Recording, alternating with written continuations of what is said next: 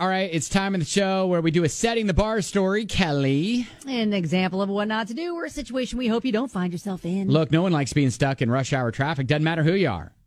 But if you can manage to make it through the day without getting caught in rush hour traffic when you've committed a crime, you're doing okay. Oh, that is not going to help your getaway. No.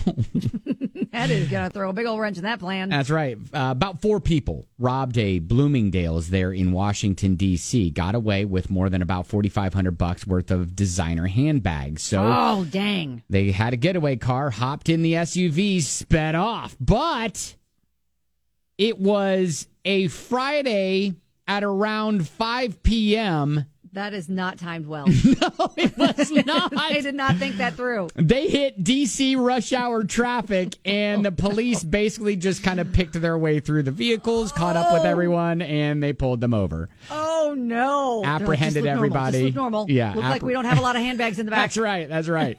Recovered all the stolen property and merchandise and all that stuff. Oh, they did not Ocean's Eleven that.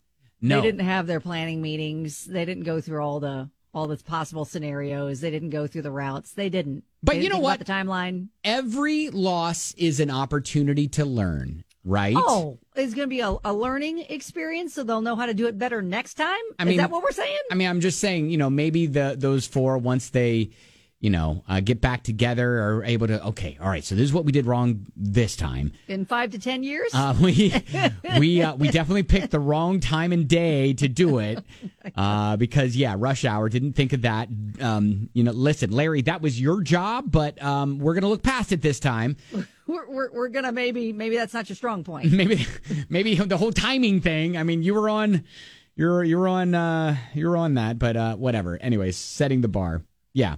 This is I guess more for aimed for criminals than it is for you know Your everyday retail people. theft king. Yeah, is that what you yeah, said? yeah, For the retail. retail theft kings that are listening. Right, the retail theft kings that are listening, uh, if you can manage to make it through the day without getting caught in rush hour traffic when you've just committed a crime, you're doing okay.